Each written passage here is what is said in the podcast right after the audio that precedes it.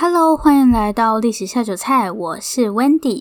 你现在收听的是由瑞星银行赞助播出的特别节目。偷偷告诉大家一件事情，我在交稿给我们这一系列特别节目的干爹干妈瑞星银行的时候，真的超级心虚的。不知道大家有没有发现，前面几集除了开头，我都没有特别提到瑞星银行。我一开始以为瑞星银行会跟我说这样不行，应该要多提到他们什么的，但完全没有。瑞星银行真的是想要跟大家分享大稻城的历史，因为他们的前身是西元一九一七年在大稻城成立的台北道江信用组合，对大稻城有很深的感情，也希望可以让大家更认识这个地方的过去。我听完还蛮感动的，可以感觉到瑞星银行不是单纯想打广告而已。而是真的对大稻城这个地方有很深的感情，我绝对不是因为稿子一次就过没被退稿才假装深受感动的。大家听我讲台北稻浆信用组合也听了三集，在我们这一系列特别节目的最后一集，台北稻浆信用组合终于要闪亮登场了，主角都是留在最后出现的。那我们就马上开始今天的节目吧。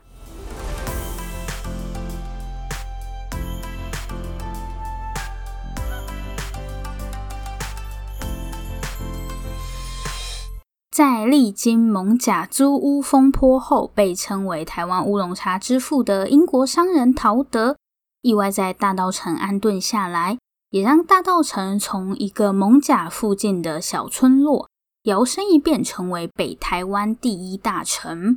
西元一八八九年，此时的大稻城人口将近三万，原本的小村落自然是负荷不了如此庞大的人口。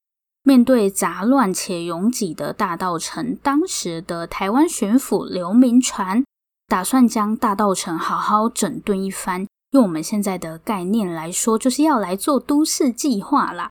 刘铭传找上了当时的台湾首富板桥林家，负责大稻城的开发计划。与板桥林家一起负责这项计划的，还有我们熟悉的李春生。没错，就是当初担任陶德买办的李春生。凭借茶叶生意，这个时候的李春生已经是富甲一方的大商人，而李春生的老搭档陶德则准备返回英国养老。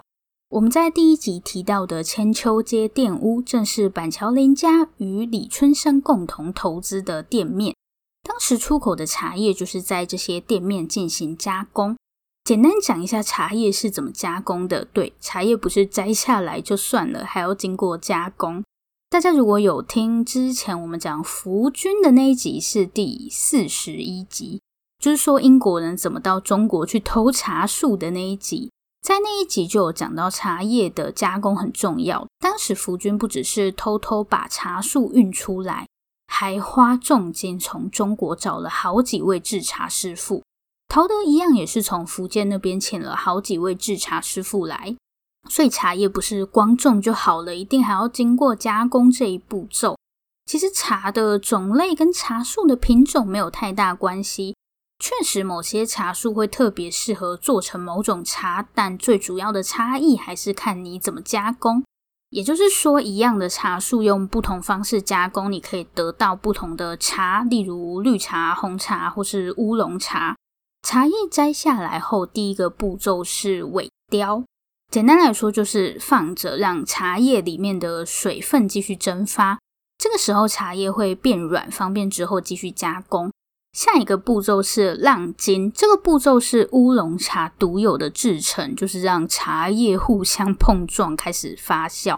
这些制茶师傅就会把茶叶放进一个大竹筒旋转，让茶叶在里面撞来撞去。好了之后，就先把这些茶叶拿去静置，就是放着，让它们继续发酵。发酵好了，就可以把这些茶叶拿去炒。你要直接用锅子炒，还是用蒸笼蒸都可以。台湾比较常用蒸笼蒸。完成这个步骤之后，茶叶就不会再继续发酵了。我这边分享的主要是乌龙茶的制程，因为这个时候台湾出口乌龙茶比较多。像我们现在常喝的绿茶，就不会经过前面这些步骤。因为绿茶不用发酵，所以一摘下来就可以直接拿去加热了。红茶就跟绿茶完全相反，绿茶是不用发酵嘛，红茶是要完全发酵，所以红茶不会经过高温加热。但是乌龙茶就是发酵到一个程度就可以了，所以差不多的时候就可以把它高温加热。结束加热后，茶叶的加工也来到尾声了，接下来就可以把茶叶送去塑形，看你要把它们捏成长条状还是什么其他形状。这个时候纯粹就是为了美观而已。下面就来到我们的最后一个步骤——干燥。但大家以为干燥完的茶叶就可以卖了吗？不是哦，上面这些步骤只是第一阶段而已。大家现在应该会想说，已经这么多步骤了，居然还只是第一阶段？对，上面这些步骤基本上不会在茶行里面进行，而是在产地完成。所以茶行拿到的茶叶基本上都已经完成干燥了，接下来才是真正的战场。回到茶行后，这些茶叶需要先经过筛选。真的是人工这样一个一个把不好的杂质或是茶叶挑出来，光光听着就觉得好可怕，没耐心的人一定做不来。所以当时就会有大量的女工在茶行里面筛选这些茶叶，选完之后，这些茶叶就会被送去烘焙。这个时候就轮到制茶师傅上场了。烘焙也是茶叶加工中最重要的一个步骤。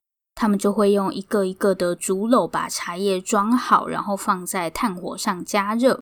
至于要加热到什么程度，这个就是制茶师傅的功力了。每间茶行也会有他们自己的独门秘方，所以这就是为什么制茶师傅会这么重要的原因。茶叶加工也太太太费时了吧？然后这里还想额外跟大家分享一个东西。我们从第一集讲到现在，大家应该可以发现，大稻城就是一个商人的城市。如果没有商人的话，就没有繁荣的大稻城。其实，台湾的茶叶出口不止让大稻城赚进大把银子，还创造出一种有趣的行业，叫做妈政馆。名字，大家现在应该一头雾水，想说妈政馆是什么东西，跟妈妈有关吗？没有。妈政馆虽然有个“妈”字没错，但它跟我们伟大的母亲没有什么关系。妈政其实是源自英文 “merchant” 的音译，意思就是指商人。那这个妈政馆到底是在干嘛的？我刚刚有说，讲到商人就会想到钱嘛，所以没错，这个妈政馆就是一种类似银行的机构。其实台湾第一次出现现代意义上的银行，要等到西元一八九九年的台湾银行，对，就是大家想到的那间台湾银行。但其实，在台湾银行成立之前，台湾就已经有很类似的机构，就是我们上面说的妈政馆。那妈政馆跟台湾茶叶出口有什么关系呢？当时这些进行茶叶买卖的商人一定都会有资金需求。所以妈政馆主要服务的对象其实就是这些茶叶商人，而且很有趣的是，因为大多数的客户都是茶商，所以妈政馆还可以让你用茶叶去抵押贷款。现在我们可能是抵押房子、车子，但在妈政馆，茶叶是可以当做抵押品的。所以在银行出现在台湾之前，我们其实有一种很类似的金融机构，叫做妈政馆。讲完妈政馆，我们继续回到李春生。总之，李春生现在生意就是做得非常大。刚刚我们不是有介绍茶叶的加工过程吗？其中最重要的一个步骤就是烘焙，在烘焙过程中会用到大量木炭，所以李春生的其中一个生意伙伴就是在大稻城经营木炭生意的陈泽利。不过我要讲的重点不是陈泽利。每次陈泽利送来木炭时，身后总会跟着一个小男孩。这个男孩叫做陈天来。比起父亲的木炭生意，小小年纪的陈天来更向往成为一名茶叶商人。西元一八九一年，十九岁的陈天来终于开设了属于自己的茶行。他将茶行取名为锦记茶行，就开在李春生当初投资的那条街上。然而，就在锦记茶行开张后的第三年，中日甲午战争爆发，清朝打输之后，台湾就被割让给了日本。在台湾成为日本殖民地后，日本政府自然就要了解台湾茶叶目前的市场情况。当时台湾主要出口的茶叶有两种，一种是我们前面有提过的乌龙茶，像陶德、李春生他们主要就是做乌龙茶生意。那我们在上一集也有提到，这些乌龙茶大部分都会被销往美国。除了乌龙茶，当时台湾也会出口包种茶，主要是卖到印尼。其实陶德出口的那个福尔摩沙乌龙茶跟包种茶，它们都被归类成乌龙茶，只是发酵跟烘焙的程度有一点不同而已。虽然我前面一直说台湾茶叶很赚钱，是很赚钱，没错，但其实里面也有不少隐忧。台湾茶叶最大的问题是，我们的乌龙茶基本上就只会卖到美国去，所以只要美国一有什么风吹草动，我们就很容易直接倒一片，因为我们都把鸡蛋放在同一个篮子里。西元一八九九年，当时美国正在打美西战争，所以就对进口茶叶课税。而且严格控管茶叶品质，这就导致当年台湾有很多茶叶都滞销。好，那包种茶呢？其实包种茶的情况也没有比较好，因为当时台湾主要还是外销乌龙茶到美国比较多。东南亚的包种茶市场基本上还是中国一家独大，台湾的包种茶根本没有办法跟中国竞争。不过在进入二十世纪后，情况开始出现了转变。因为在清末民初那段时间，中国内部战乱不断，严重打击中国的茶叶市场。刚好这个时候，日本又非常积极的推广南进政策，所以就开了很多条往东南亚的航线。竞争对手消失，加上海运的优势，让台湾包种茶的出口量从西元一八九六年的一百四十六万斤，成长到一九二六年的八百九十万斤。这样是翻了几倍，大概六倍，甚至超过乌龙茶的出口量。所以跟陶德、李春生那个时候不同，像陈天来的锦记茶行，或是我们第一集去的新芳村茶行，他们主要都是做东南亚市场的生意，就是出口包种茶。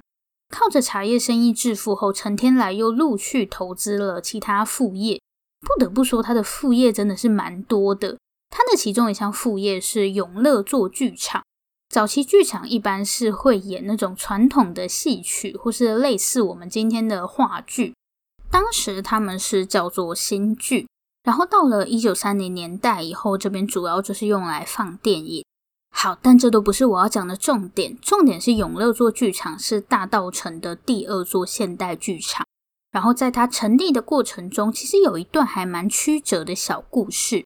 现在我们先把时间拉回西元一九一七年，这一年发生了什么事呢？这一年，一些在大稻城做生意的商人们聚集起来，成立了稻江信用组合。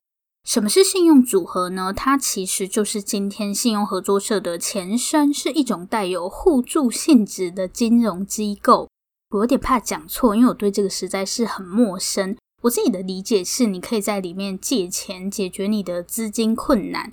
或是如果有什么需要的话，大家也可以透过这个信用组合来集资。我的理解大概是这样。然后这个道江信用组合其实就是我们这一系列特别节目的金主爸爸，对，瑞信银行的前身就是道江信用组合，所以他们的历史其实非常久，西元一九一七年就成立了。一开始我确实是因为要业配才去调查道江信用组合的历史。老实说，我那个时候不觉得我会挖到什么有趣的故事，所以我就想说，不然嗯，讲一下银行的历史好了，然后就可以顺便提到金主爸爸交差了事。结果没想到一查才发现，哇，不得了诶，这个道江信用组合简直是卧虎藏龙。除了陈天来，大家知道里面还有谁吗？还有李春生的孙子李延喜跟另一名茶叶商人陈朝俊。那个台北故事馆就是在台北市立美术馆旁边那个很漂亮的博物馆。台北故事馆原本是陈朝俊的别墅。第一集开头提到郭雪湖的南街阴镇，就是放在台北市立美术馆。如果大家有去的话，就可以一起去逛一逛。但台北故事馆应该是从去年就在整修，不知道什么时候会再开放。总之，这个道江信用组合里面的人都大有来头，可以说当时大稻城这一带的大商人几乎都加入了。西元一九二一年的时候，道江信用组合就说他们要来成立一间剧场。一开始他们是想要把新剧场取名叫做台北大舞台，结果没想到消息一出就引发争议。因为这个时候在大稻城已经有一座淡水戏馆了。大家听到这里应该会想说，那又怎样？谁规定一个地方不能有两间剧场？是没错啦。问题是淡水戏馆是西元一九一五年台湾总督府拜托鹿港辜家买下的。因为当时剧场经营出现问题，总督府又觉得还是要有剧场，所以就拜托辜家买下来经营，同时答应未来不会在大稻城设立其他剧场。结果现在道江信用组合要成立台北大舞台的消息就传了出来，辜家就非常生气，说当局如果同意台北大舞台成立，就是不遵守承诺。我没有乱讲，当时的报纸还要讨论这件事情，就在那边八卦台北大舞台到底能不能顺利开张。最后台北大舞台是没有成立的，不过大道城还是出现了第二座剧场。就是我们刚刚说的永乐座换了一个名字，重新出发。那看来顾家的抗议应该是无效。这个就是陈天来投资的其中一项副业。其他还有像是我们第一集提到的酒楼，对，陈天来也有投资。他投资的酒楼叫做蓬莱阁，是当时大道城四大酒楼之一。进入日治时期后，可以看到这些大道城的商人们跟过去也有很大的不同。不管是生意的版图，以前可能都做美国生意，但是现在又多了东南亚市场，甚至还有各式各样的副业。然后妈政馆也被这些新式的金融机构取代，比方说新式的银行，或是我们上面提到的道江信用组合。硬是要再打一次广告。好，那我们这一系列关于大稻城的特别节目也要在这里告一段落了。如果大家有时间的话，不妨亲自到大稻城走一趟吧。这里是历史下酒菜，我是 Wendy。钱买不到的记忆，就让瑞星银行帮你存着。偷偷说，其实我有被退过一次稿，因为这句话我一直不知道要放哪。但这是天使干爹干妈唯一的要求，如果不给他一个闪亮亮的宝座，总觉得有点过意不去。如果喜欢我们的节目，欢迎订阅我们。最后，最后，如果你收听完本集节目有任何的想法，希望与我们交流，或是有任何的建议、心得，都可以留下你的评论。不要害羞，大方的留下评论。如果你真的真的很害羞，那就订阅我们吧。这里是历史下酒菜，我们下次见，拜拜。